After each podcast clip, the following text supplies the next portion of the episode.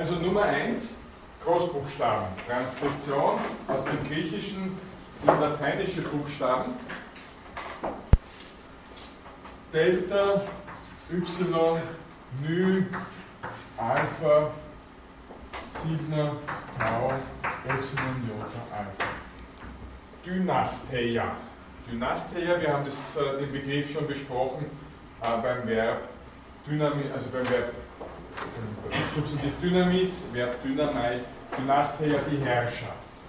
Nächstes, Lambda, Alpha, Beta, Y, Rho, Jota, Mu, Tau, Theta, Entschuldigung, pH, Theta, Omikron, Labyrinthos. Labyrinthos, äh, Labyrinth ist ein griechisches Wort, kommt ursprünglich äh, vom, von der Labrys, das ist eine doppelseitige Axt, die also so ausschaut.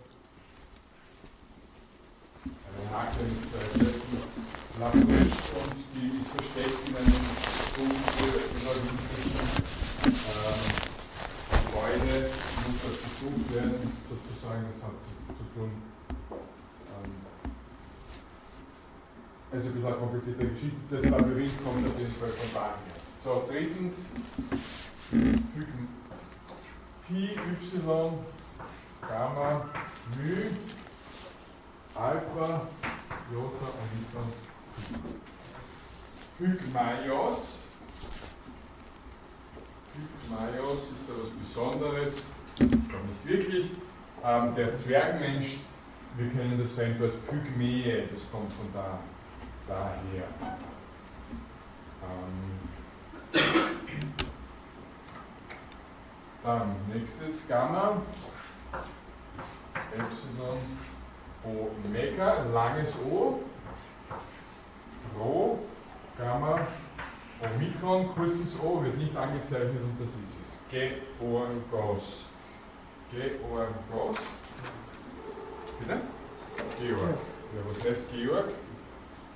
Plötzlich. Der Schlucht Und das so heißt? Geo, steckt da drin, ja. Was ist Geo? die Erde, die. Erde, ja, richtig. Und Orgos. Das haben wir gehabt bei Energia oder Orgia zum Beispiel. Das Werk. Georgos ist der Landarbeiter sozusagen, der Bauer, ja, der Erdenwerker. Georgos. So, nächstes. Mu Eta,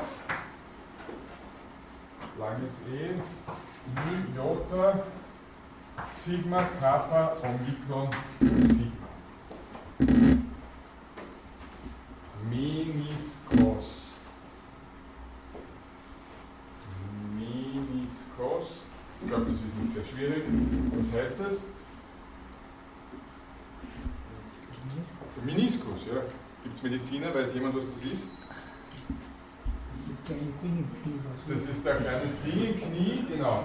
Zwischen Oberschenkel, Hal- Knochen und Unterschenkelknochen äh, gibt es einen Knorpel, der liegt also da mitten im Gelenk drinnen und der schaut so aus.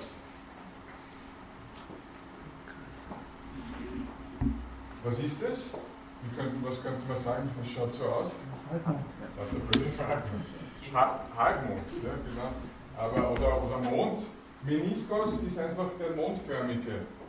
Das, der mondförmige heißt das. Men, Menos ist der Mond. Men, Entschuldigung, Menos, Men, Menos. Die Menstruation oder die Menopause und so weiter kommt auch alles von diesem Wort. Von dem Monat. Und der Mond und Monat ist ja im Deutschen auch sehr verwandte Wörter. Sozusagen die Wiederkehr des, desselben Monds. Vollmond bis Vollmond ist ein Monat. Über die Dauer gepeilt. Und der Knorpel, der so ausschaut wie der Mond, ist der Meniskos.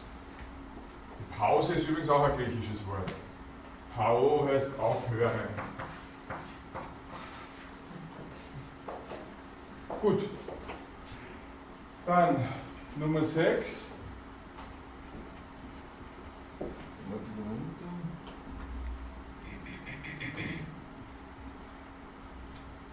kurzes Epsilon, dann Pi, Omikron Sigma. Betonung über dem Epsilon. Epos. Das Epos, Sie kennen vielleicht die epische Dichtung etc. Epos ist, heißt Wort, aber auch Erzählung, ähnlich wie Logos. So, Nummer 7, Kappa,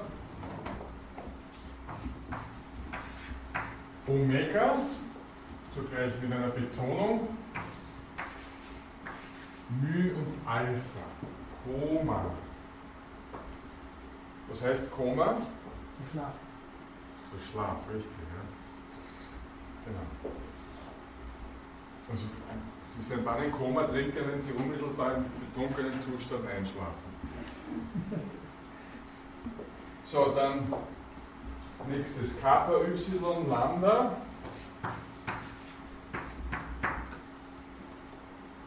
Jota, Nü, Delta, Rho, Omikron, Sigma. Kylindros. Kylindros, ist da was Besonderes? Ich glaube nicht. Das kennen Sie jetzt alle schon.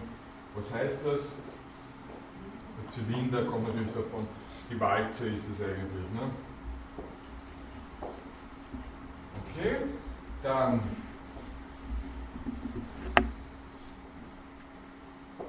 neuntens Lambda, Eta, also langes E, Theta, Alpha, Rho, Gamma, Delta, Alpha.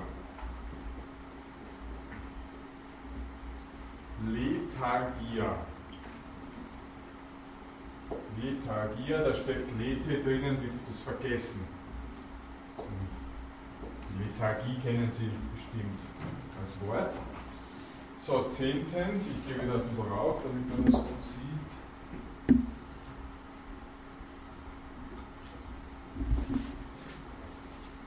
Pi Rho Omikron, Pi Rho Omikron, Pi Y Lambda,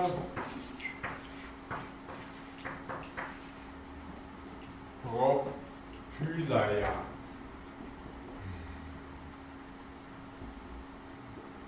Propyleen. Kennt das jemand? Propyleen. So ein Verlag und Bauwerk und so. Was sind die Propyleen? Das sind die Säulen. Die Säulen, ja. Nicht? Ja, es hat Säulen auch. Wörtlich ist es das, vor, das was vor, der Tor, vor dem Tor ist. Pro heißt davor und Pyle ist das Tor, also Vorgebäude sozusagen, bevor man hineintritt ins Heiligtum. Auf der Akropolis in Athen gibt es ein sehr bekanntes Propyläen-Gebäude. Gut, 11.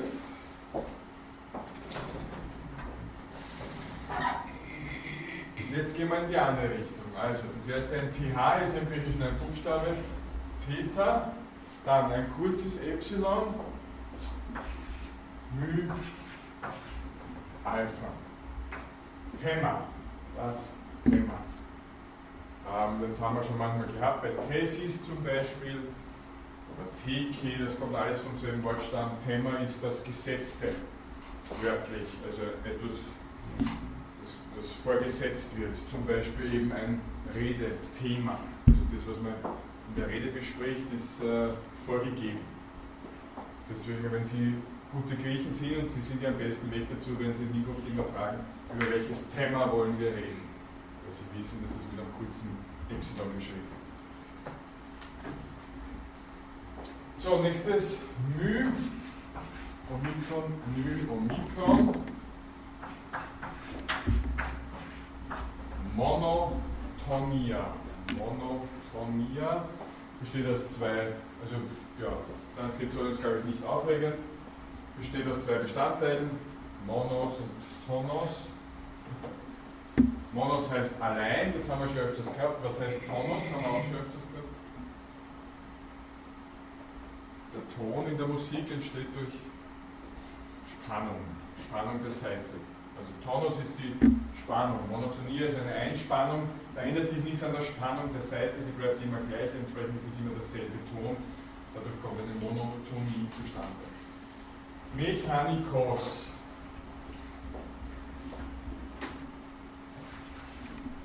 μ, epsilon, chi, alpha, μ, Rota, Kappa, Mikro, Sigma. Mechanikos, Mechanikos.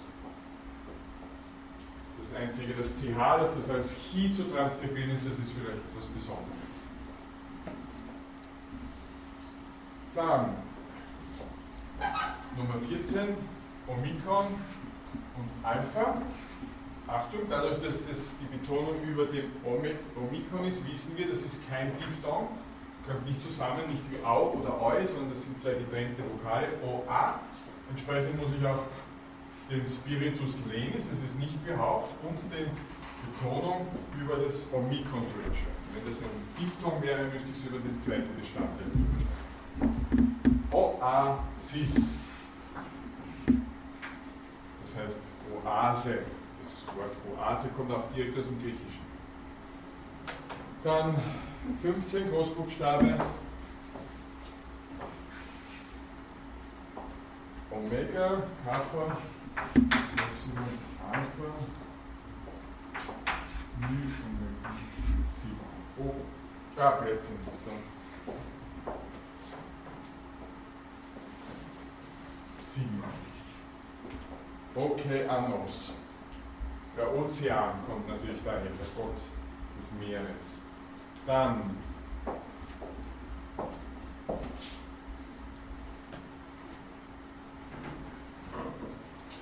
nächstes Parallelos.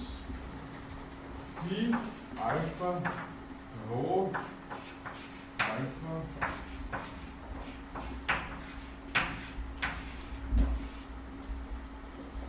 Parallelos. Also lang ist Eta wichtig und ähm, Lambda Lambda vielleicht wieder speziell.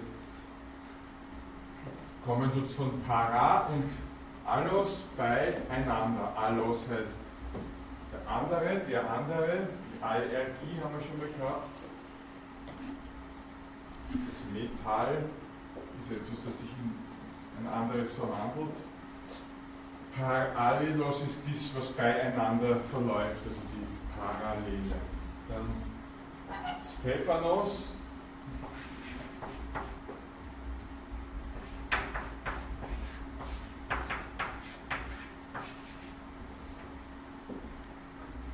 Stephanos. Da ist das Vieh, vielleicht was Besonderes, Stephanos, der Kranz, auch der begrenzte, nicht, nicht, nicht mit G, also nicht der geistig begrenzte, sondern einen Kranz um die Schläfen trägt, der begrenzte. Und letztes, die Diploma das Delta am Anfang, das Omega in der Mitte. Sonst ist da bei der Transkription nichts Besonderes. Diploma. Das doppelt gefaltete, wörtlich die, heißt doppelt und Ploma kommt sozusagen von, von Falten oder Wänden. Ja, Sie kriegen es dann in einer Rolle, wenn Sie fertig sind im Studium und darauf bestehen. Gut, also so viel zu den Transkriptionen, dann machen wir mit dem einmal Schluss. Vielleicht. Ja, na, das genügt.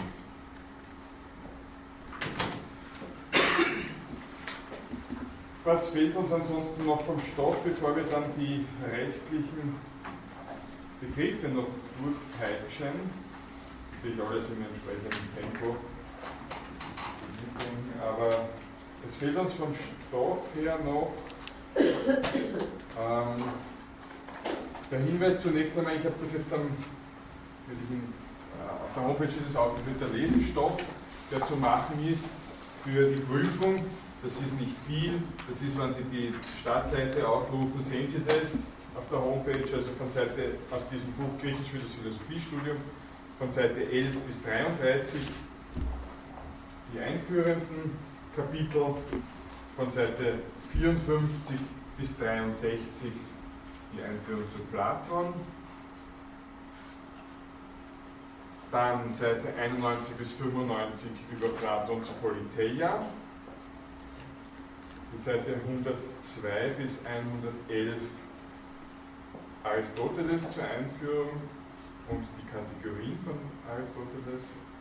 Das ist also 102 bis 111 und letzter Teil 118 bis 126 die Metaphysik des Aristoteles.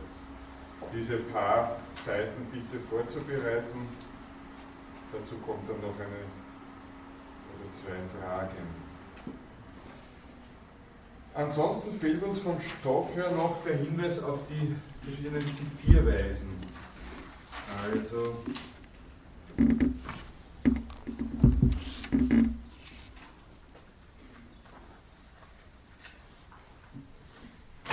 so, jetzt habe ich gesagt, wir machen wir es doch noch mit Binde.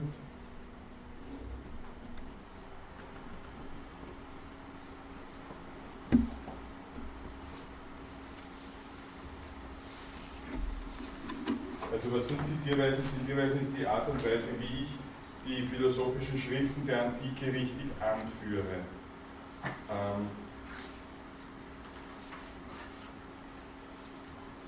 da gibt es also bestimmte Systeme, die sind an sich ganz leicht zu verstehen, aber ich möchte sie mit Ihnen kurz besprechen, damit Sie dann orientiert sind.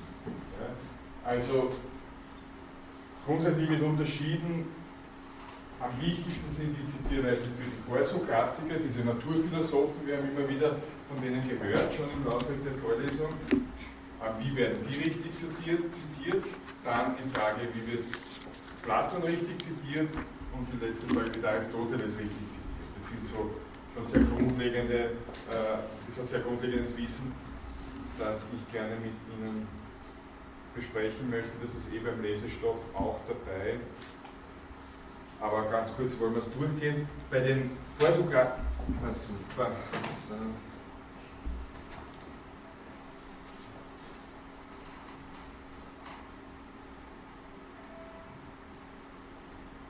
Bei den Vorsokratikern ist es so, ähm, dass wenn man ein, wenn Sie das halbwegs lesen, dass wenn man ein Zitat hat, da zum Beispiel ein Heraklit-Zitat, wobei wir uns jetzt nicht mit dem Zitat selber beschäftigen wollen, ähm, dann wird das angegeben in so einer Form. Ich schreibe es auch nochmal an die Tafel vielleicht. DK 22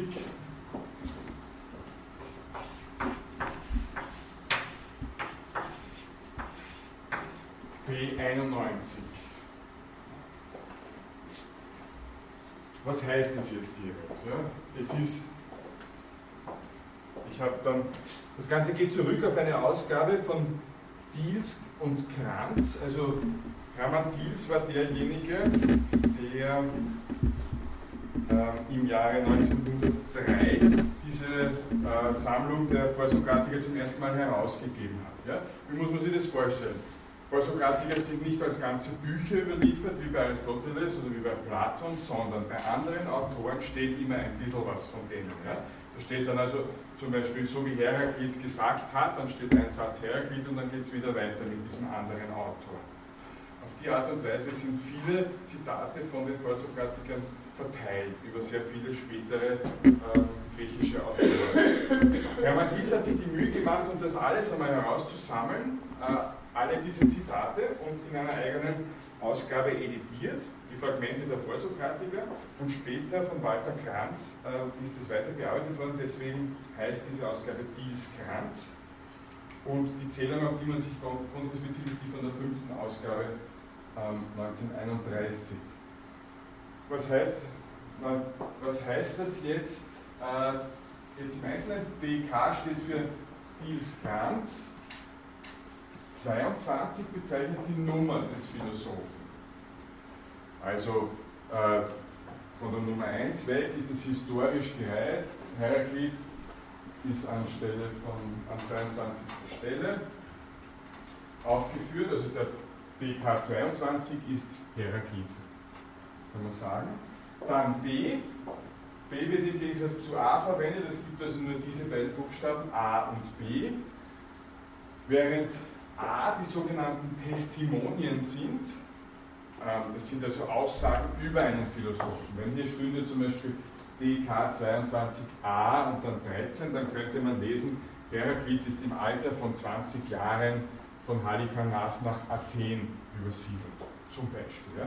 Das ist eine Aussage über den Philosophen, über sein Leben, äh, die Art und Weise, ähm, wie er gehandelt hat oder eben gewirkt, gelehrt, was auch immer. Das sind die sogenannten Testimonien, das ist Buchstabe A. Buchstabe B sind dann die eigentlichen Fragmente, also die sogenannten Originalzitate von den. Ja, also da ist es angeblich dann wirklich ein Satz oder zehn Sätze oder vielleicht auch sogar noch mehr aus einem bestimmten Werk desjenigen Philosophen. Das heißt, philosophisch interessant sind natürlich die Fragmente, die unter DK22b zusammengefasst sind. DK22a, das ist mehr so anekdotenhaft oder biografisch interessant. Gut, letzte Zahl ähm, ist die 91. Da sind dann die Fragmente durchgezählt. Ja, beginnt teilweise mit DK22b1 und geht bis zum letzten Fragment. So sind sie einfach durchgezählt. Ja, wie gesagt, diese Zählung folgt aus der fünften Auflage von 1935 und ähm, ist derartig gegliedert, wie wir es gerade durchgegangen sind. Sie finden es im Lehrbuch auch ausgeführt, aber ich denke, das sollte soweit verständlich sein. Ja, also Diels und dann im Anschluss Kranz haben diese äh, Sachen nicht selber geschrieben, sondern herausgegeben. Das waren die Editoren. Wie ist das jetzt äh, bei Platon?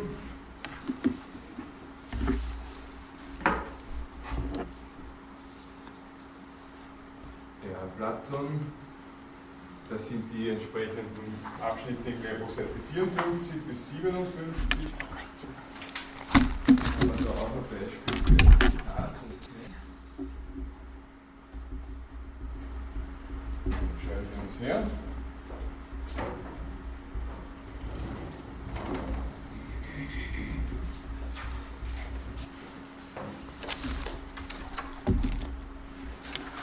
zum Beispiel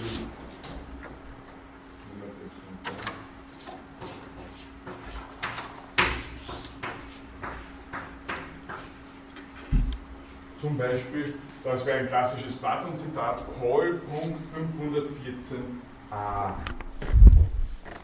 Ähm, Paul steht, ist Abkürzung für Politeia, also das Hauptwerk von Platon. Und 514 A bezeichnet jetzt ähm, die Zählung und die Seitenzählung hier, Spaltenzählung der sogenannten Stephanus-Ausgabe. Was ist die Stephanus-Ausgabe? Die ist benannt nach Henri Etienne.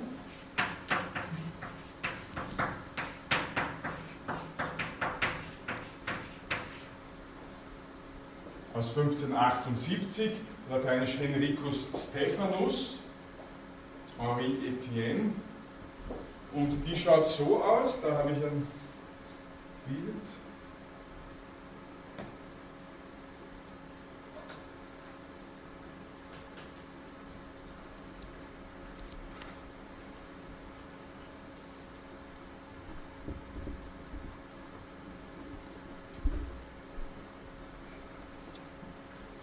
Ja, sieht man das ein bisschen? Oh ja. Ähm, das ist der Anfang von Theaetetos, Dialog. Und die Seitenzählung. Das wäre also 142, da links oben, sieht man das. Und hier haben Sie dann die verschiedenen Spalten. Das können Sie nicht sehen, das ist A, das ist B, das ist C. Also, Entschuldigung, nicht Spalten, sondern Abschnitte. Spalten gibt es nur eine pro Seite. Ja? Wenn, 100, wenn Politeia 514, dann ist das genau eine Seite. Oder in dem Fall Theaetetos 142, das ist genau eine Seite. Und innerhalb der Seite verschiedene Abschnitte A, B, C, D. Was Sie jetzt nicht so sehen können, weil es zu weit weg ist, die zwei Spalten, das rechte ist griechisch, das linke ist für diejenigen, die griechisch nicht verstehen können, nicht so gut verstehen können, haben da zur Hilfe noch eine lateinische Übersetzung dabei. Gut, wir sind im Jahr 1578, da war das Latein sozusagen das Englisch ähm, der Leute und hat jeder sozusagen können. Also so hat es ausgeschaut. Stephanus Ausgabe. Wenn man sich jetzt auf den lateinischen Text bezieht? Wenn Sie sich auf lateinischen Text beziehen, auf lateinische Übersetzung, ja, dann machen, würden Sie es genauso zitieren und müssen halt davon reden, dass Sie vom lateinischen Text reden, weil sonst würde jeder glauben, Sie reden vom, vom deutschen Text. Ah, vom deutschen, vom griechischen Text. Das habe ich überhaupt noch nie, noch nie gesehen, dass sich jemand am lateinischen bezieht. Aber ja, um an der, an der Übersetzung zu kritisieren und zu mäkeln oder so. Warum nicht? Kann man schon machen. Gut, ähm, was noch dazu kommen könnte, wäre hier eine Zeilenangabe. Ja, die bezieht sich, also dass man sagt, innerhalb des Absatzes A die Zeile 4, wird sich dann aber nicht auf die Stephanus-Ausgabe beziehen, sondern auf die sogenannte Oxford-Ausgabe, die klassische Ausgabe der Neuzeit, also der späteren Neuzeit, da sind wir ganz genau genommen von 1900 bis 1907 sind diese Bände erschienen in der Oxford-Ausgabe von Johannes Burnett redigiert. Gut, also das wäre ein, das wäre ein, ein komplettes Platon-Zitat. So, dann schauen wir noch zu Aristoteles. Aristoteles wird auch nach einer bestimmten Ausgabe zitiert. Und zwar nach der, Sie können das nachlesen, in dem Fall auf Seite 102, 103, wird er zitiert nach der Ausgabe, ähm, nach der sogenannten Akademieausgabe der Preußischen Akademie der Wissenschaften. Da sind wir im Jahre 1831. Immanuel Becker mit Doppel-K hat diese Ausgabe besorgt, also wesentlich später als diese Stephanus-Ausgabe, von der wir gerade gesprochen haben. Wie würde jetzt ein klassisches äh, Aristoteles-Zitat ausschauen? Zum Beispiel,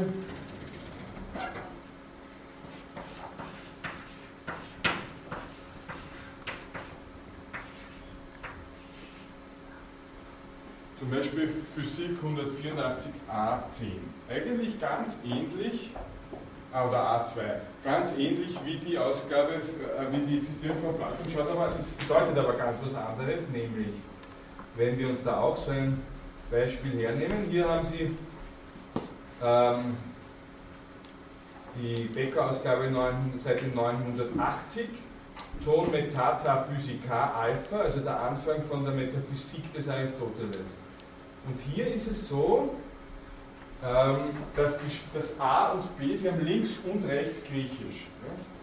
Äh, A bezeichnet die linke Spalte, B die rechte Spalte. Also anders als bei der Stephanus-Ausgabe Platon, wo die Buchstaben die Absätze bezeichnen, ist es da linke Spalte und der rechte Spalte.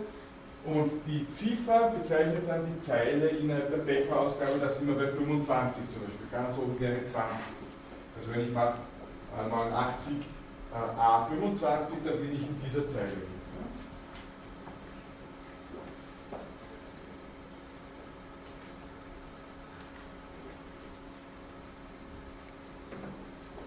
Eventuell kann man hier noch einfügen Physik A1 Beistrich. Das würde dann heißen A für erstes Buch, 1 für erstes Kapitel. Muss aber nicht sein. Also die Zeile, die obere Zeile wäre schon ein vollständiges Zitat.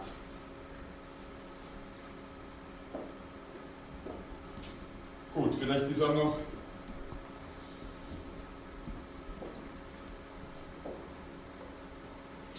Gut, na lassen wir es dabei. Das sind also die.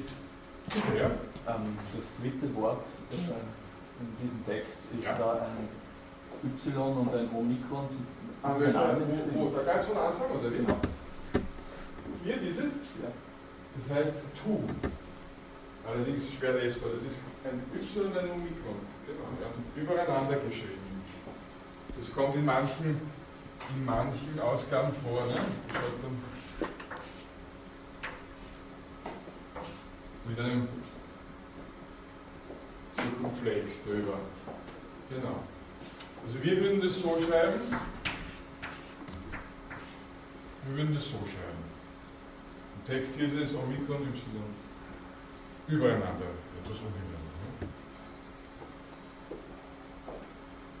Der erste Satz der Metaphysik des Aristoteles, Pantes Anthropoi, tu eidenai oregontai physei.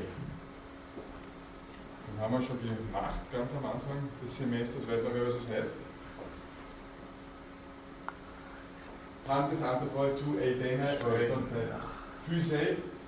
Das heißt, ähm, die Menschen tendieren automatisch dazu, die U-Bahn-Zeitung zu lesen.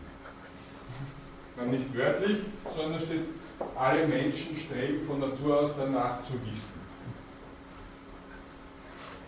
Wir wollen das Positive annehmen und glauben, dass es der Versuch ist, Wissen zu erlangen, wenn man die U-Bahn-Zeitung liest. Okay.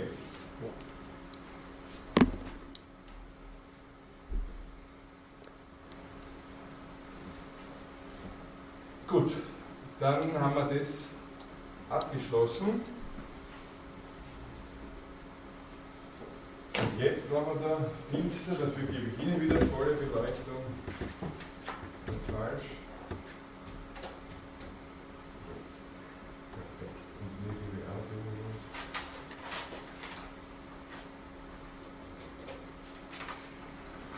Gut, und wir machen jetzt die verbleibenden fünf Begriffe für heute. Wir haben es heute, das ist die Besonderheit der letzten Stunde, mit Begriffen zu tun, die nicht aus der Antike kommen. Also weder sind sie jetzt äh, ähm, in der Antike gebildet worden, noch sind sie irgendwelche antiken Eigennamen, sondern das sind griechische äh, Termini, die erst später irgendwann konstruiert worden sind, aus mit griechischen ähm, Substantiven. Und die schauen wir uns jetzt Punkt für Punkt durch. Die Begriffe sind der Ideologie, Ontologie, Pantheismus, Phänomenologie und Theodizee. 2 und 5 konnte man nicht ausdrucken. 2 und 5 konnte man nicht ausdrucken bis heute 10.12 Uhr. Hoffentlich. Also ich habe das jetzt äh, verfügbar gemacht. Das tut mir leid, ja, das stimmt aber sie sind jetzt verfügbar. Ja? Ich schaue gleich noch einmal. Oder haben Sie es heute probiert? Heute? Am Vormittag. Am Vormittag. Ja, ich, im Laufe des Vormittags habe ich es korrigiert. Also ich habe alle. Sie haben alle? Okay. Dann hat es geklappt offensichtlich. Ja, da ist was äh, schief gelaufen. Habe ich jetzt zu spät bemerkt. So, also erster Begriff Ideologie. Ähm, Transkription gibt es natürlich keine, nachdem es kein griechisches Wort ist, brauchen wir jetzt auch nicht ins, ins Griechische transkribieren, das wäre ein bisschen komisch, also wenn dann. Das machen wir jetzt nicht. Ähm, ja, die deutsche Übersetzung ist Lehre von den Ideen. Wenn Sie es auseinandernehmen in Logi und Ideo, dann kommt Ideo von Idea Idea haben wir ja schon ausführlich besprochen, gemeinsam auch mit dem Begriff Eidos, Eidos und Idea, Form, Gestalt.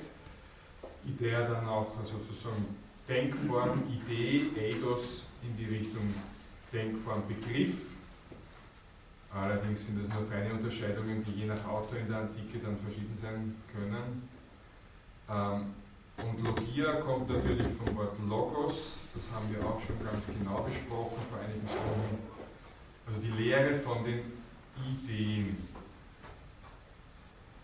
Ähm, ich habe bei der Etymologie auch noch aufgeführt, dass zu unterscheiden wäre der Begriff Ideologia, Idios eigen und Logos Meinung sozusagen, die Ideologia, die eigene Meinung, eine Sondermeinung. Das ist hier nicht, nicht gemeint. Ähm, ja, die Lehre von Ideen ist ihr ursprünglicher Name. Allerdings hat der Begriff eine große Wandlung erfahren. Wir werden das gleich im Detail besprechen. Heute heißt Ideologie eigentlich eine Grundeinstellung, und zwar in erster Linie eine politische Grundeinstellung, die gegen Argumente von außen immun gehalten wird. Das heißt, im Endeffekt ist es egal, ich kann diskutieren, solange ich möchte. Wenn ich der Meinung bin, ähm, der Markt soll die Preise bestimmen und dem, dem der Ideologie des Kapitalismus anhänge sozusagen, dann wird mich das, äh, die, die Diskussion nicht beirren. Umgekehrt, wenn ich der Meinung bin, alle Güter sollten unter allen Menschen aufgeteilt werden und sozusagen der Ideologie des Marxismus angehöre, dann werde mich äh, auch äh, fremde Argumente nicht überzeugen. Wenn ich ideologisch verblendet bin, wenn ich sozusagen wirklich eine Überzeugung mir erarbeitet habe, dann werde ich mich jederzeit auf äh, Diskussion einlassen und auch eventuell meine Meinung ändern. Klassifiziert habe ich es als neuzeitliche Bildung. Warum? Der Begriff, die Geschichte des Begriffs kann relativ genau mit dem Datum 1796 ähm, begonnen werden. Ein Philosoph mit Namen Destutt de Trancy, der sonst eigentlich nicht sehr bekannt geworden geblieben ist, ähm, hat den Begriff der Ideologie geprägt als äh, Bezeichnung einer neuen Wissenschaft der Idee, wobei hier Idee nicht heißt, wie man vielleicht glauben könnte, eine Denkfigur oder Denkgestalt oder sowas, sondern Idee in dem Kontext ist gemeint als sinnliche Wahrnehmung. Französisch dann die Science des Idées ist dann die Wissenschaft von den sinnlichen Wahrnehmungen. Als Ausgangspunkt der Erkenntnis baut jedes Wissen auf diese sinnlichen Wahrnehmungen. Sie kennen äh, bestimmt die Diskussion um äh, woher kommt das Wissen? Kommt es mit, mit dem Geist automatisch in die Welt hinein, Rationalismus, und wird sozusagen an den, an den Dingen nur verwirklicht oder empfunden, oder kommt es über die Sinneswahrnehmung, Sensualismus, und äh, erst in zweiter Linie dann ist der Geist involviert, das Denken involviert. An diesen Ausgangspunkt von der Sinneswahrnehmung als erstes Kriterium haben wir ja auch zum Beispiel im Epikureismus vorige Woche bisschen genauer uns angesehen. Okay, also Destutt de Tracy ähm, postuliert das, Idee sinnliche Wahrnehmung ist das erste, die Ideologie ist die Lehre von den sinnlichen Wahrnehmungen als Ausgangspunkt vom, vom jedem Denken sozusagen. Darauf äh, aufbauend oder in der Nachfolge dessen hat sich dann eine Schule der Ideologien gebildet, Ideologist auf äh, Französisch, wo es dann auch stark geht ähm, eben um äh, den Zusammenhang zwischen physischer Existenz und ethischer oder moralischer Existenz. Ja, wie viel ist äh, äh, physisch, physiologisch vorgeprägt, inwieweit ist also mein Denken, Fühlen und Wollen von meinen Körperbedürfnissen geprägt, von, meiner sinnlichen, von meinem sinnlichen Dasein. Äh, also, Sie kennen vielleicht von Brecht, erst kommt das Fressen, dann kommt die Moral. Äh, das sind solche Überlegungen, die da sicher in die Schule der Ideologen gut hineingepasst hätten. Ähm, kann also als, als unreligiöse empiristische Lehre klassifiziert werden, die dann, die aber sehr modern geworden ist, in Frankreich der Revolution, kann man sich auch vorstellen, da ist ja viel in Aufruhr, viel in Umbruch, äh, deswegen so ein revolutionärer Denkansatz sozusagen kann da sehr modern werden und hat dort aufs Unterrichtswesen, die Erziehung etc. großen Einfluss ausgeübt. Ist also viel verbreitet gewesen.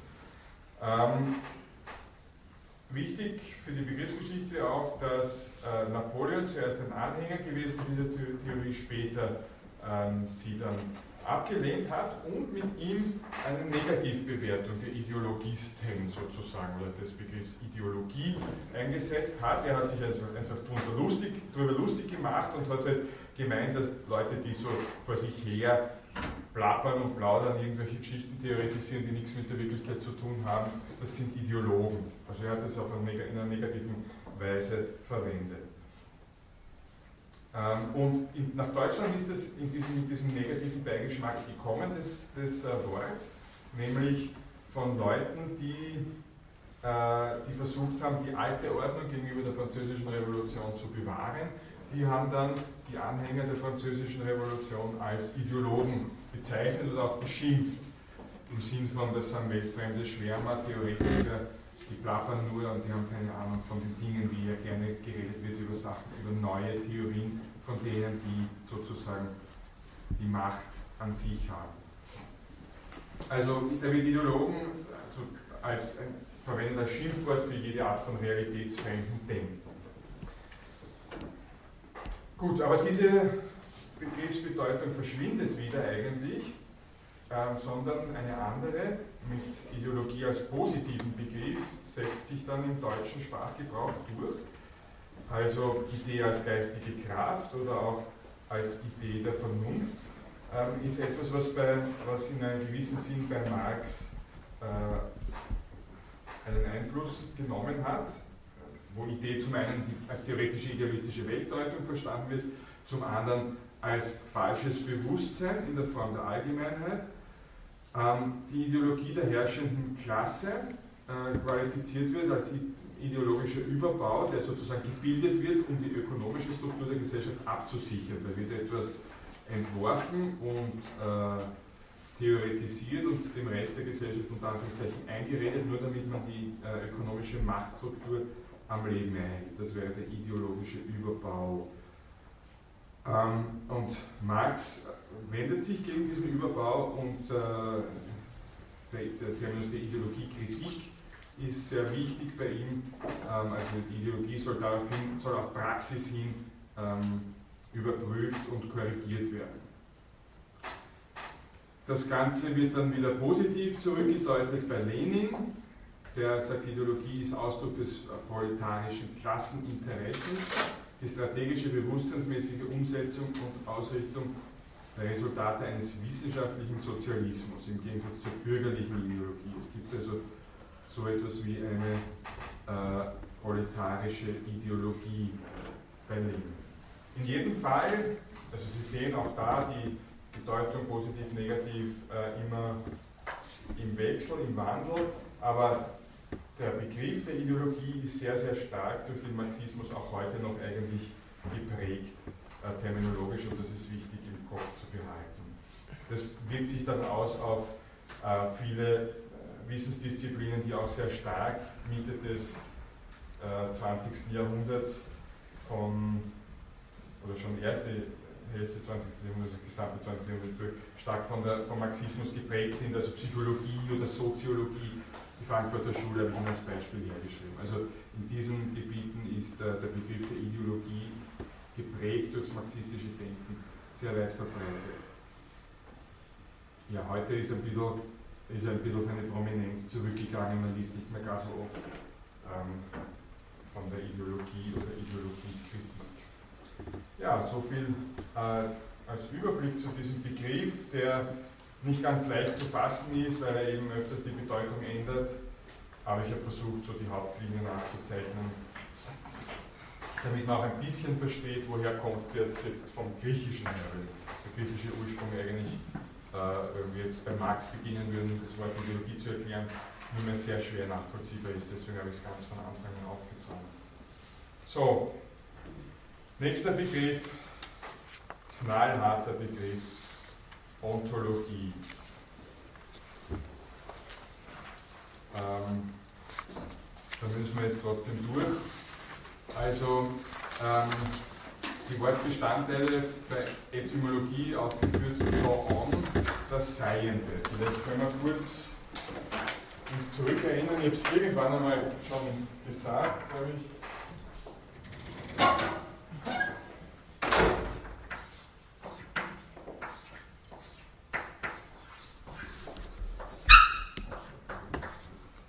So.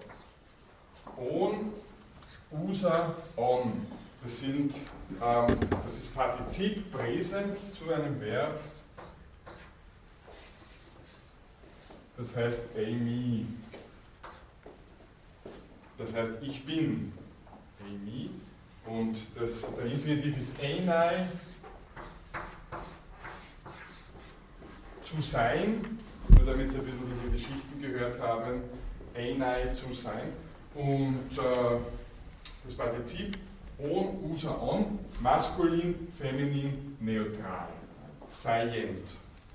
Wir haben es gehabt bei der Usia, wo wir uns angelehnt haben an dieser femininen Form von seiend, von Partizip. Jetzt müssen wir uns anlehnen an der äh, neutralen, also Form on, das Seiende. To on, wenn man einen Artikel davor setzt, to on, das Seiende. Und Logia kommt wieder von Logos, haben wir schon öfters gehört, die Lehre. Also Ontologie, die Lehre vom Seienden. Ähm, ja. Beginnt, ist wie gesagt eine neuzeitliche Bildung, die aber schon sehr bald in der Neuzeit geprägt wird von Goclenius, wie die latinisierte äh, Form äh, des Philosophen heißt, Goclenius, in seinem Lexikon Philosophicum unterscheidet er drei kontemplative Wissenschaften, die Abstractio Physica, also die Abstraktion von den natürlichen Dingen sozusagen, die Abstraktion Mathematica und dann die Abstraktion Ontologicae, also die ontologische Abstraktion. Ähm, und also an zweiter Stelle Mathematica und Ontologicae und an dritter Stelle Abstratio Transnaturalis. Ähm, Abstratio, abstrahere heißt abziehen, Abstratio ist der Abzug eigentlich, sozusagen Abzug der konkreten körperlichen Bestandteile und Reduktion auf die geistige, den geistigen Gehalt. Das steht hinter dem Begriff der Abstraktion. Äh, griechisch Aphairesis, aber egal. Äh, Koklenes schreibt weiter, Ontologie ist Philosophia de ente, das hat jetzt nichts ähm, mit Ente mit Saft zu tun oder so, sondern die Ente ist das lateinische Wort ens und kann man übersetzen als ens. Definitiv entis, ens entis, das Seiende, also die Philosophie die Ente, die Philosophie über das Seiende, die Lehre vom Seienden und den Transzendenzien. Während die Scientia transnaturalis die Lehre von Gott und den Intelligenzen ist. Ähm, wichtig ist vielleicht äh, die Tendenz herauszuarbeiten und darauf hinzuweisen, dass die Metaphysik, die bei äh, Aristoteles noch eine Einheit gebildet hat zwischen den Polen Seins und Gotteswissenschaft, also hier geht es einmal um das, was macht Seiendes als Seiendes aus und zum anderen, äh, wie sollen wir uns Gott denken und beide Teile fallen trotzdem zusammen in die eine Metaphysik. Das ist ähm, äh, in der neuzeitlichen Ontologie bzw. Metaphysik dann nicht mehr der Fall. Da wird getrennt in allgemeine und spezielle Seinswissenschaft, also allgemeine, was kommt Seienden als Seienden zu und spezielle äh, würde dann in die Theologie münden sozusagen. Ja, der Begriff geht dann weiter zu Klauberg und Duhamel. Da haben wir äh, eine Dreiteilung der Metaphysik in erstens Ontologie, zweitens Äthiologie, da steckt das Aition drinnen, die Ursache, der Grund, haben wir schon uns beschäftigt mit dem Terminus, und dann drittens Theologia Naturalis, wo es um die Inhalte Gott und Seele geht. Ähm, der Begriff der Ontologie taucht zum Beispiel bei Leibniz prominent wieder auf.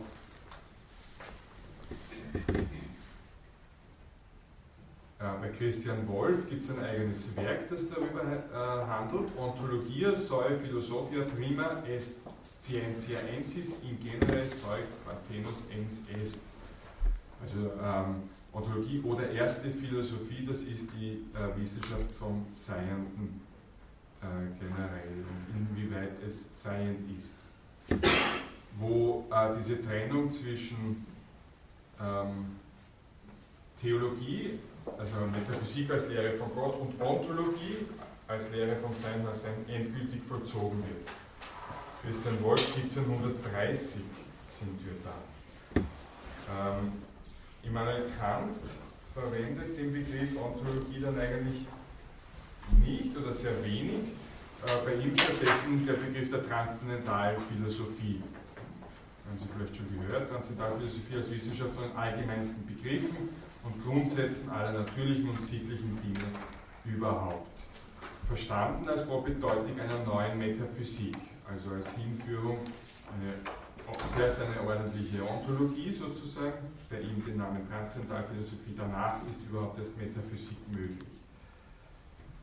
Ähm, bei, bei Hegel haben wir den Begriff Ontologie wieder häufig als äh, Wesenslehre im Unterschied zur Theologie. Wir haben gesagt, diese beiden Pole sind angelegt in der Neuzeit und spätestens mit Christian Wolf dann voll ausgeformt und das ist ein wesentlicher Unterschied zwischen Ontolo Ontologie äh, antik verstanden und Ontologie neuzeitlich verstanden. ja, wir finden, ich gehe jetzt nicht mehr auf die Details ein, den Begriff auch zum Beispiel bei Husserl oder bei Hartmann, Jacobi. Bei Heidegger finden wir zum Beispiel den Begriff der ontologischen Differenz zwischen Sein und Seiendem. Und die Fundamentalontologie, so nennt Heidegger ähm, seine Ontologie, denkt die Wahrheit des Seins, des Seienden, während die unter Anführungszeichen normale Ontologie nur die Wahrheit des Seienden denkt. Ja. Wenn Sie länger Philosophie studieren, können Sie sich ausführlich damit beschäftigen. Die verwandten deutschen Wörter ontologisch, Ontologie, Ontologismus sind allesamt nicht besonders häufig äh, zu finden. Gut, also dieser harte Begriff den haben wir jetzt doch zumindest in den Eckpunkten durchgebracht. Und in den Eckpunkten ist er schon wichtig. Wenn man irgendwas mit Philosophie anstellen möchte, dann begegnet das doch immer und immer wieder. Ja, nächster Begriff, Pantheismus, ist schon wieder Erholung sozusagen. Ähm, wir haben Theismus in dem Wort drinnen, das ist, kommt von Theos, hatten wir schon immer wieder, der Gott oder auch Gottheit und Pan das Ganze alles. Die Pandemie zum Beispiel ist eine Krankheit, die das ganze Volk betrifft. Pandemie oder Panoptikum ist ein Ort, von dem aus man alles sieht und solche Sachen. Also, ähm, zum Begriff selber ist zu sagen, dass er erst spät auftaucht. Also ich habe daher geschrieben 1705. Das Inhalt, der Inhalt des Denkens ist allerdings alt. Also das gibt es in der Antike schon, in der Stoa, in der Gnosis bei Plotin, später 19 bei Giordano Bruno oder Baruch Spinoza zum Beispiel. Was ist der Inhalt dieses Denkens? Äh, Gott ist sozusagen, geht im Diesseits auf. Es gibt kein Jenseits. Die Summe aller Dinge, die Summe aller weltlichen Dinge ist Gott. Wenn man es jetzt ein bisschen ähm, auf den Punkt bringen möchte. Also ohne Jenseits, die Immanenz Gottes in der Welt geht hin bis zur Identität Gottes mit der Welt. Also wie ich gesagt habe, die Summe der Dinge ist, ist Gott. Schöpfung ist trotzdem eine Emanation, also ein Ausfluss aus der Gottheit. Ähm, daraus entwickelt sich eine bestimmte Form von Alleinheitsmystik. Es ist sozusagen in jedem Ding, das auf der Welt ist, ist ein Stück von Gott und entsprechend äh, verzaubert gehen, gehen Pantheisten durch die Welt. Ähm, ja, die Heiligen Schriften werden, auch, werden, dann aber, werden dann entsprechend nicht wörtlich genommen, sollte man sowieso nicht immer tun, aber äh, im Fall der Pantheisten werden sie allegorisch gedeutet, also die verschiedenen ähm, Erzählungen, verschiedenen Mythen werden dann jeweils uminterpretiert sozusagen. Es gibt dann noch eine Spielart, die Spielart des Panentheismus, wo also Theismus und Pantheismus eine Art von äh, Symbiose, Synthese eingehen. Was ist Theismus im Gegensatz zu Pantheismus? Theismus ist einfach der Glaube an einen persönlichen Gott. Also ähm, nicht nur, dass es ein Gott ist, sondern auch, dass er persönlich ist. Theismus ist sozusagen das, was in den biblischen Religionen zu finden ist, im Judentum und im Christentum. Ähm, genau. Atheismus wäre dann entsprechend, wir kennen das Alpha Privativum schon als das, was im Deutschen dem Um äh, ähnlich ist oder dem Um entspricht, als Verneinung, verneinende Vorsilbe. Atheismus ist dann sozusagen der Glaube an keinen persönlichen Glaub, äh, Gott oder der Unglaube an einen persönlichen Gott.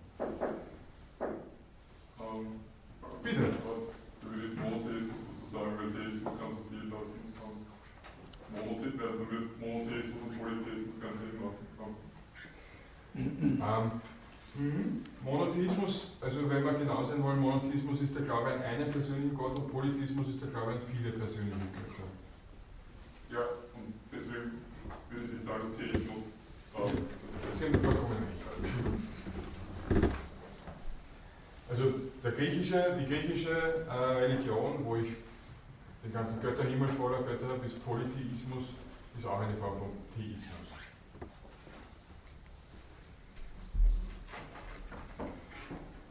Gut. Äh, so, jetzt schauen wir uns die Begriffsgeschichte genau an. Also wir beginnen möchte bei Toland 1705, oder Tolland, das ist ein Engländer, ähm, in seinem Werk ähm,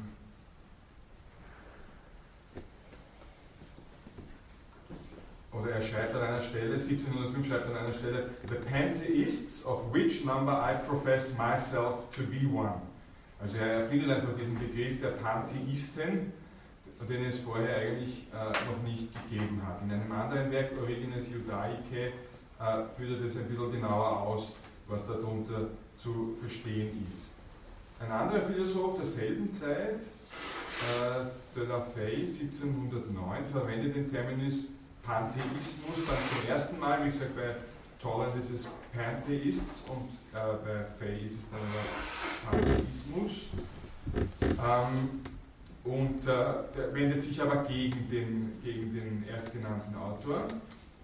Und äh, auf, auf, das hin oder im Zuge dieser Diskussion verfasst Toland dann ein, ein Pantheistikon, ein Werk, Pantheistikon 1720, das äh, eine esoterische Lehre quasi eine Geheimgesellschaft umfasst, wo halt äh, diese pantheistischen Gedanken äh, in der Weise des, des Tollen zusammengefasst sind. Es gibt eine Weltseele, Hylozoismus, das haben wir schon mal gehabt, das heißt die Materie selbst ist belebt. Astronomie orientiert sich an Kopernikus und die Newtonsche Physik spielt auch eine Rolle. Ähm, Wichtig vom Standpunkt der Begriffsgeschichte her ist, dass der Begriff Pantheismus den Begriff Spinozismus ablöst. Äh, Baruch Spinoza haben Sie vielleicht schon mal gehört, gelebt von 1632 bis 77.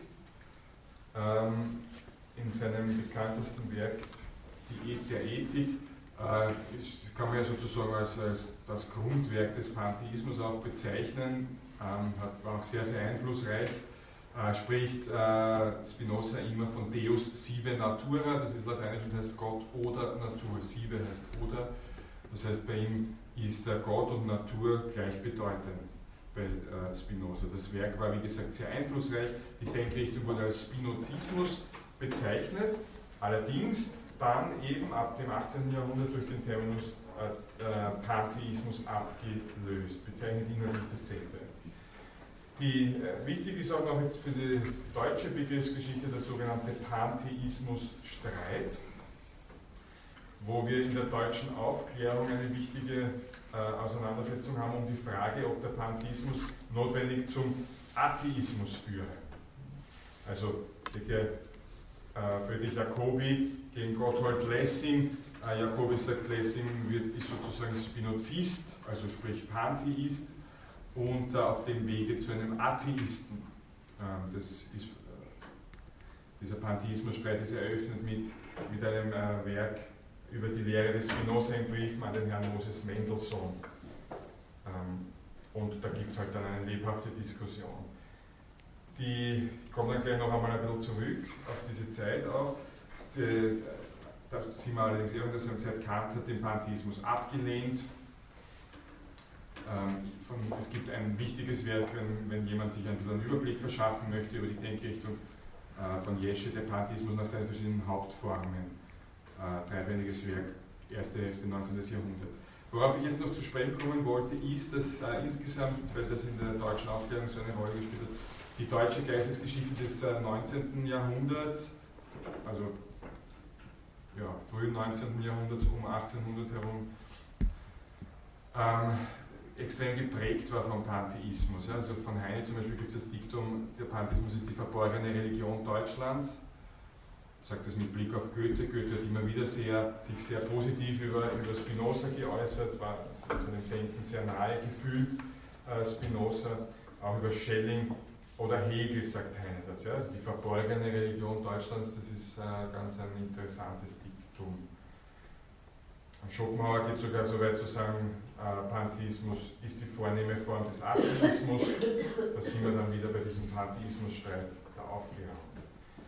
Genauso ähnlich sieht es Feuerbach, Pantheismus, Ludwig Feuerbach, ein Zwischenstadium auf dem Weg vom Theismus zum Atheismus. Also angefangen habe ich als Theist, dann ist mir das alles nicht mehr so richtig vorgekommen, wäre ich zum Pantheist, das alles da ist die Welt, ah ist Gott, und dann irgendwann werde ich zum Atheisten, sagt Feuerbach.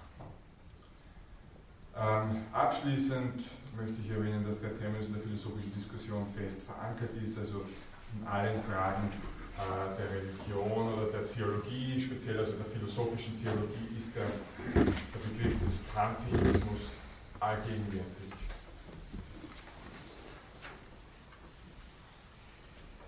Gut, dann kommen wir zum vorletzten Begriff. Das ist der Begriff der Phänomenologie.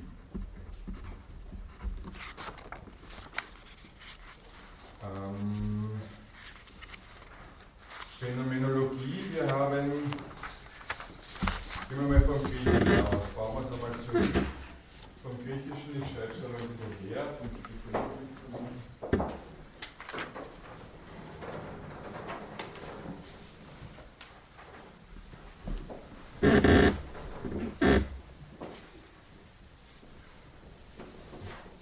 Es gibt ein griechisches Verb, das heißt Feino. Feino, ich zeige her, ich lasse erscheinen. Der Phänotyp, kennen Sie vielleicht aus der Biologie, glaube ich. Feino, ich lasse erscheinen. Und ähm,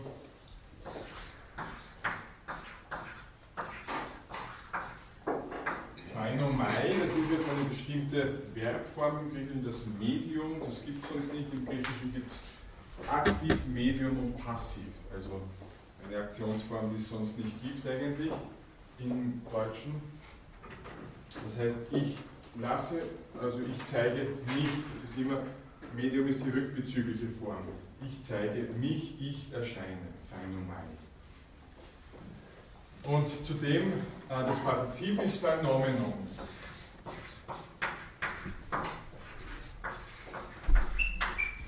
Phänomenon, das ist das Partizip äh, zu Phänomen, das sich zeigende, das Erscheinende. Ja.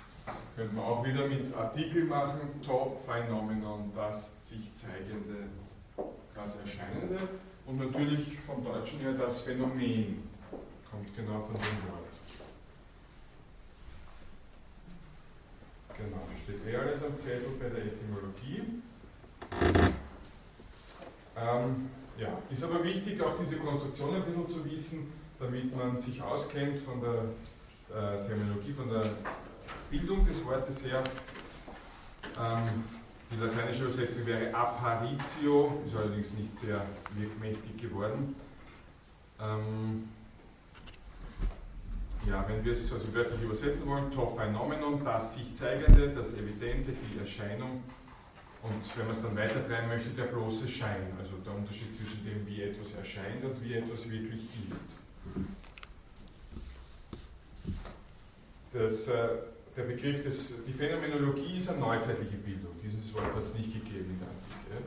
Den Begriff Phänomenon hat es schon gegeben. Äh, in der Antike, also zum Beispiel bei Platon, das äh, sinnlich Wahrnehmbare, und zwar nur sinnlich Wahrnehmbare. Es gibt auch von einem Astronomen, Eudoxos von Knidos, ein Werk Phenomena, die ähm, Erscheinungen, aber gemeint ist die Erscheinungen des Himmels. Es gibt auch Verwendung bei Aristoteles oder in der Skepsis. Also Phänomenon ist ein älteres äh, griechisches Wort. Wie gesagt, ich habe es noch gleich schon die Ableitung, ähm, sozusagen auch ein, ein, teilweise ein Alltagswort. Wie schaut es jetzt aus mit der neuzeitlichen äh, Verwendung? Und ich möchte aber, bevor wir dann die Phänomenologie uns genauer anschauen, noch ein bisschen auch beim Phänomen bleiben. Also, äh, inwieweit gibt es das Wort, den Terminus Phänomen überhaupt in der Neuzeit? Das ist uns ja eigentlich ein bekanntes Wort, Phänomen, allerdings, äh, ja, eigentlich ein recht eigentümliches Wort. Also es gibt da drei besondere ähm, äh, Verwendungen. Zum einen empiristisch, ähm, mit, der, mit der Devise die Rettung der Phänomene. Vielleicht kennen Sie das, ähm, die zu Beginn des, äh, der Neuzeit ausgerufen worden ist, die Rettung der Phänomene. Was ist gemeint? Wir sollen uns an die sinnlichen Gegebenheiten halten. Wir sollen nicht versuchen, einmal alles zu erklären, sondern wir sollen uns alles einmal anschauen. Wie läuft das wirklich ab? Wie ähm, äh, funktioniert die sinnliche Welt. In dem Zusammenhang sind bei Descartes die Phänomena als Naturerscheinungen aufgeführt zum Beispiel. Ja, also ich lasse mich auf die Naturerscheinungen ein und versuche die mal äh, zu erklären. Hobbes und Newton, diese ganze, äh, die, diese ganze Denk, das Denken des, des Beginn, Beginn Neuzeit. Ähm, okay, das ist einmal eine, eine äh, typische oder wichtige Verwendung des Begriffs äh, Phänomen. Eine andere kann man äh, transzendental verstehen und ist äh, ganz gut zusammengefasst in dem Zitat von Goethe. Man suche nur nichts hinter den Phänomenen, sie selbst sind die Lehre. Also ähm, auch da geht es in einer gewissen Weise um die Rettung der Phänomene, aber jetzt nicht als äh, Naturerscheinungen, als äh, äh physikalische Naturerscheinung, sondern ähm, als Gesamtheit, als unmittelbarer Eindruck. Und drittens, das schließt dann da auch irgendwo an, die Phänomenologie, die phänomenologische Verwendung des Begriffs äh, Phänomen. Äh, Phänomenologie als Wissenschaft von den reinen Phänomenen. Hier wäre der, äh, der Imperativ zu den Sachen selbst. Also, ähm,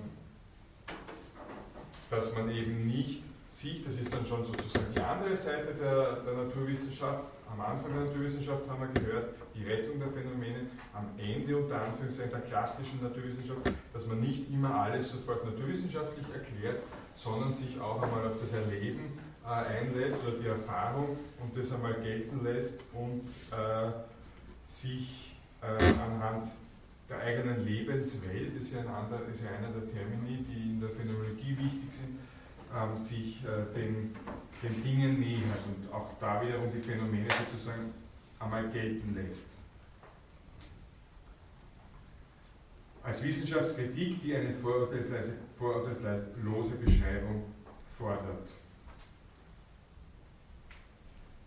Und abgelehnt wird dagegen, dass sozusagen die, die Dinge an sich irgendwo unzugänglich ähm, äh, sind und von unserer alltäglichen Erfahrung auch nicht berührt werden.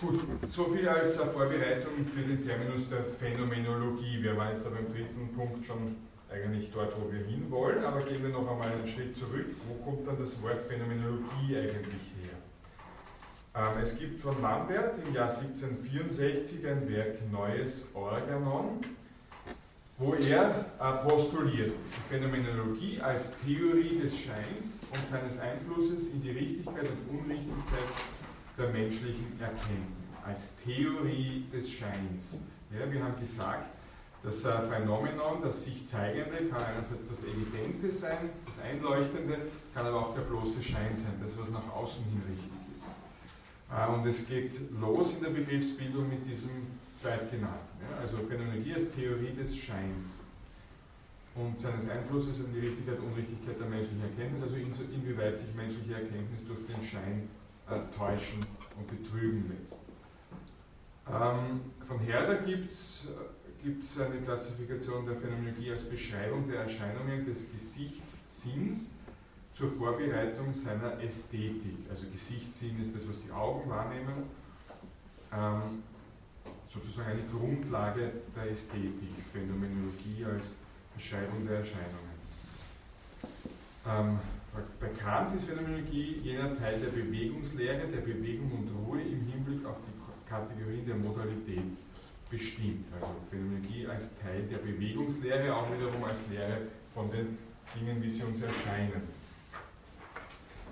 Ähm, bei Fichte gibt es ähm, eine Überschrift über seinen zweiten Teil der Wissenschaftslehre Phänomenologie als Erscheinungs- und Scheinlehre, also so wie es am Anfang 1764 in diesem neuen Organon von Lambert grundgelegt ist, terminologisch wird es so äh, weiter verwendet, bis zur Fichte hin. Ähm, äh, da knüpft auch noch Hegel an, Phänomenologie des Geistes 1807 als Wissenschaft der Erscheinungen des absoluten Geistes und hier sind aber Darstellungsformen äh, gemeint. Also es geht hier schon ein Stück weg von äh, dem, dem negativen Schein, sondern Erscheinung im Sinn von wie etwas zur Welt kommt, wie etwas sich darstellt. Phänomenologie des Geistes, Wissenschaft der Erscheinungen, der Darstellungsformen des absoluten Geistes. Die Wissenschaft des erscheinenden Wissens ähm, in seiner stufenweisen Entwicklung zum wahren oder absoluten Wissen wo dann Wesen und Erscheinung zusammenfallen, wo es also keinen Unterschied gibt zwischen Wesen und wie es erscheint. Also in dem Fall wäre dann Erscheinung auch Wahrheit und genau das Gegenteil von, der, von der, vom trügerischen Schein. Also wir sehen, da bewegt sich terminologisch etwas an der Stelle. Ähm, wenn wir weiterschauen, Franz Brentano, Phänomenologie beschreibt die einfachsten realen Bestandteile des Bewusstseins. Und Ganz wichtig dann der Begriff geprägt von Edmund Husserl mit seiner Phänomenologie, wo er zunächst den Begriff der deskriptiven Psychologie ersetzen möchte, also Psychologie, die sich auf die Beschreibung ähm, von Wahrnehmungen und von äh, psychischen Phänomenen wiederum ähm, spezialisiert. Von Husserl gibt es den Terminus der phänomenologischen Reduktion, dass etwas also reduziert werden soll auf seine Erscheinung und dass die Erscheinung dann der Schlüssel auch ist zum Wesen, äh, zur Eidetik. Da haben wir das Wort Eidos drinnen, das wir ja schon äh, behandelt haben, genau Eidetik als Bezeichnung, Bezeichnung für die Wesensschau. Ähm, Im Anschluss an Husserl, Max Scheler, Martin Heidegger mit einer speziellen Betonung noch auf der Lebenswelt, habe ich schon kurz vorweggenommen, dass also die, meine alltägliche Welt, meine Lebenswelt äh, ein Schlüssel sein kann zur Wahrheit, wenn, ich, wenn es mir gelingt, meine Erfahrungen als Phänomene äh, gelten zu lassen und von diesen Phänomenen auch den Ausgang zu nehmen im Hinblick auf ähm, die Wahrheit bei Heidegger Fundamentalontologie nach phänomenologischer Methode, Analyse des Seins des Seienden von der Art Dasein, weil Dasein sozusagen das menschliche Leben ist. Gut, da wären wir schon wieder recht speziell, das möchte ich gar nicht, aber ähm, Sie können jederzeit, wenn Sie sich einmal mit Phänomenologie beschäftigen sollten, mit Husserl oder mit Heidegger, auf diese Ausführungen zurückgreifen.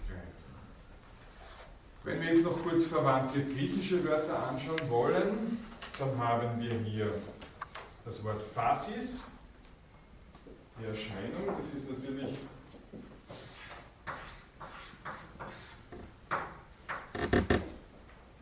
ähm, kommt also vom selben Wortstamm. Das deutsche Wort, also deutsche Wort, griechische Fremdwort Phase kommt natürlich von da. Phasis ist also ähm, die Dauer der Erscheinung sozusagen. Dann Emphasis, die Darlegung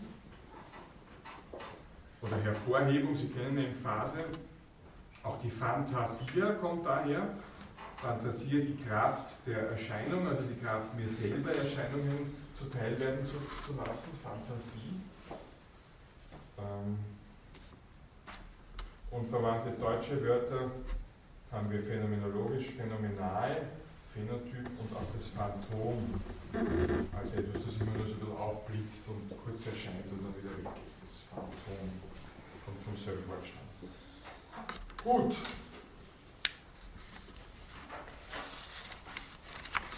Dann kommen wir jetzt zum allerletzten wilden griechischen Tier. Und das ist die Theodizee. Wir haben das schon einmal angesprochen, kurz im Zusammenhang mit der Dike, mit der Dike, der Gerechtigkeit, da haben wir uns genauer damit auseinandergesetzt. Ähm, jetzt schauen wir zunächst einmal, ich schaue nur, ob ich das da irgendwo herstelle. Äh, nicht ganz. Ich mache es jetzt noch einmal, ich habe schon mal ein paar geschrieben. Wie setzt sich das zusammen, das Wort Theodizee? Wer hat das Wort schon einmal gehört? Ähm, also Theos, glaube ich, brauchen wir nicht mehr machen. Das andere, Dike ist die Gerechtigkeit.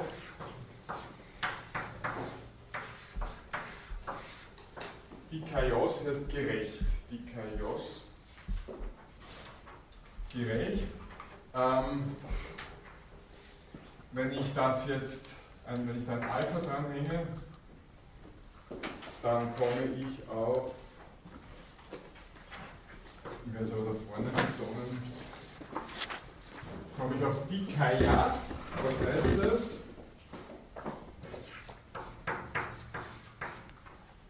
Dikaya ist einfach das Gerechte, das ist Neotron, Neotron Plural.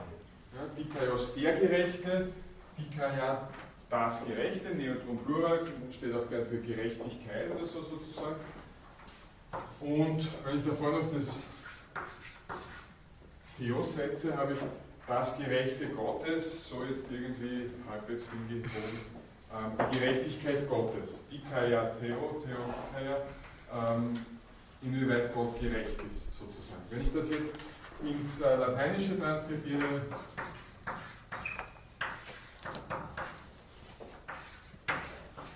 komme ich auf Theodikeia, das ist natürlich jetzt nicht ganz richtig, ich müsste das hier als äh, Jota eigentlich transkribieren, ne? Jota zu Jota, nur ähm, die Römer haben ja nicht genau transkribiert, anders als wir das machen, sondern die haben einfach was gehört von den Griechen und haben es dann in ihrer Schrift niedergeschrieben und offensichtlich hat man dieses Ei äh, im richtigen Ei ausgesprochen, jedenfalls haben es die Römer so notiert, Theodikeia. Ne? Und wenn man das jetzt ins Französische übersetzt,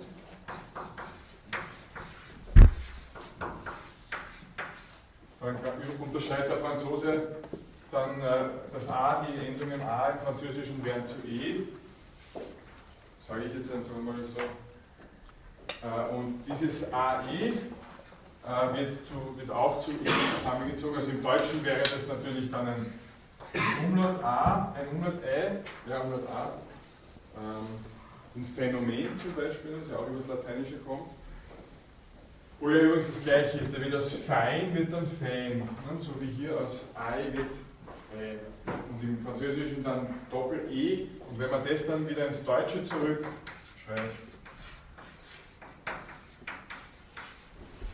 dann entsteht so ein. Also, äh, so kann man dieses schon sehr seltsame Wort äh, sprachgeschichtlich genau erklären. Die Rede ist, äh, um es jetzt mit Kant auszudrücken, es geht in der, bei der Theodizee um die Verteidigung der höchsten Weisheit des Welturhebers gegen die Anklage, welche die Vernunft aus dem Zweckwidrigen in der Welt gegen jene erhebt.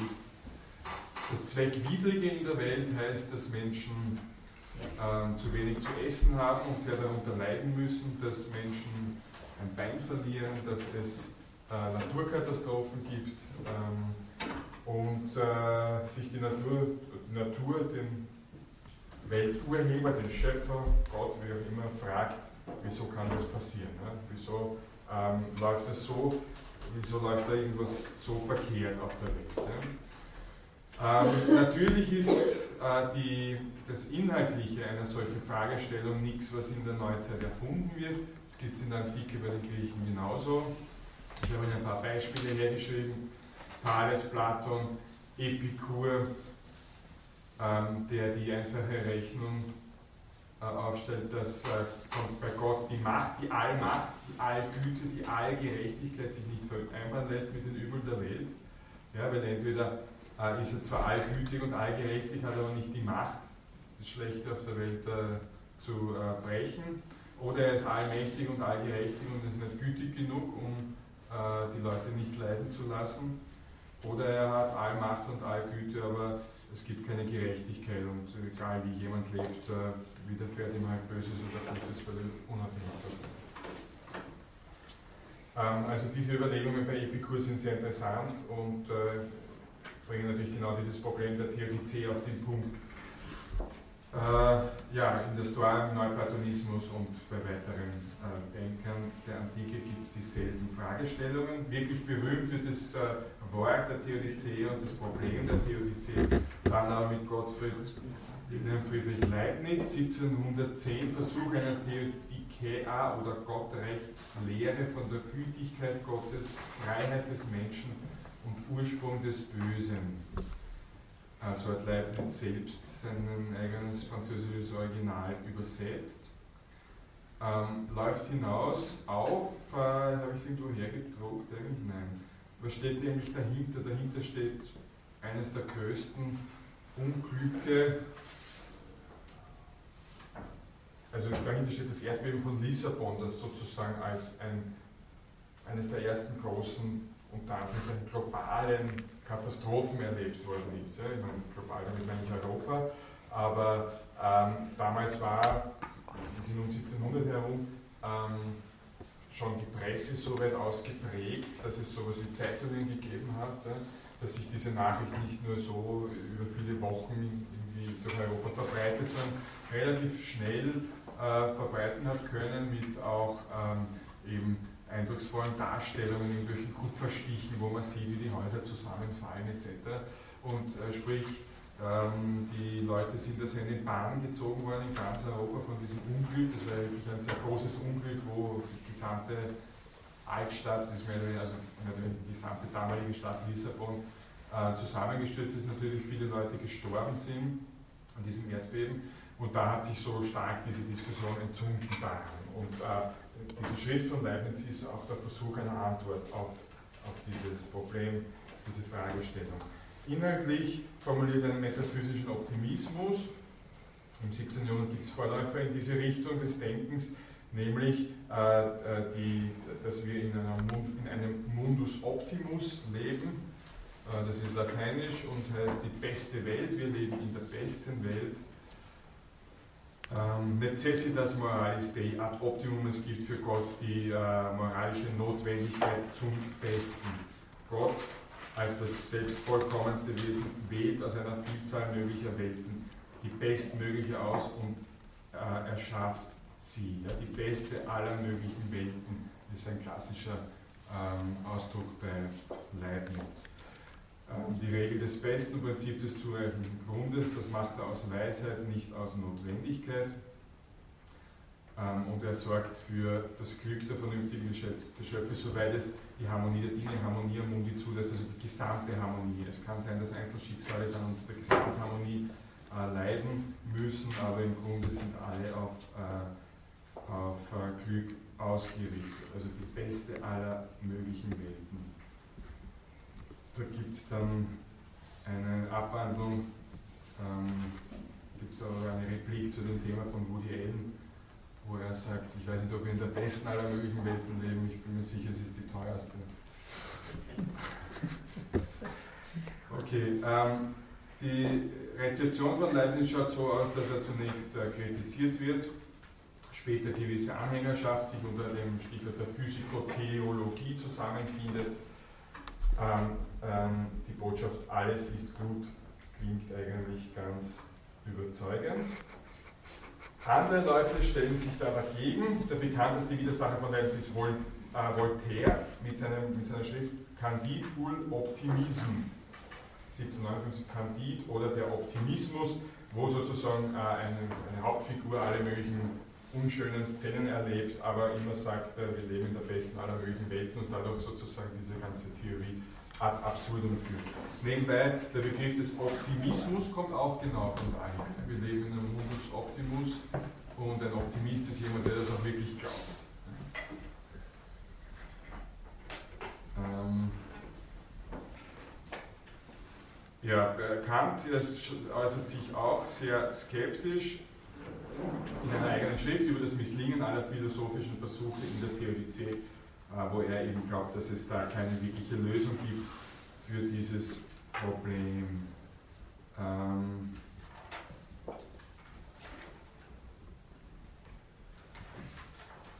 so, 19. Jahrhundert äh, ja, sind da nur noch so Ableger, kleinere Sachen, also äh, geprägt und in der Folge das Wichtigste ist Leibniz in diesem Zusammenhang. Das französische Wort Theodizee, wie das von dem ganzen Komplex wörtlich herkommt, habe ich Ihnen erklärt. Ähm, was ist der Unterschied zwischen einem Optimisten und einem Pessimisten? Der Optimist glaubt, wir leben in der besten aller möglichen Welten und der Pessimist äh, hat Angst, es könnte wahr sein. Gut, das war's.